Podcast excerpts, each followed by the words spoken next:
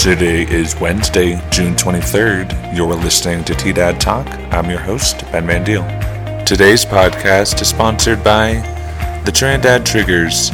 Home games this week include Wednesday, Friday, and Saturday, starting at 6:05 p.m.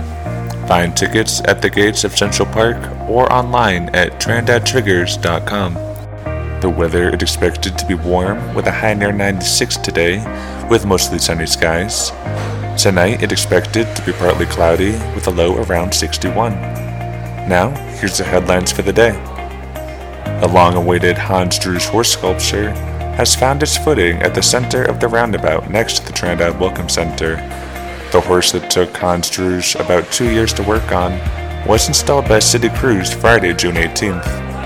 It does not have a name as of yet, and it is unclear how and when it will be named.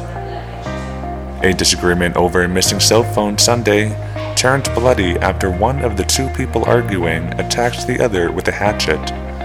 The victim was taken to Mount San Rafael Hospital by a friend, according to police documents. Sabrina Reyes, 31, was charged with second degree assault, a Class 4 felony. She is due in court later this month. The Trinidad Community Foundation facilitated $26,000 in grant funding for local organizations late last month. The funds are city monies, but are now distributed in cycles by the foundation. It is expected another round of funding will start later this summer.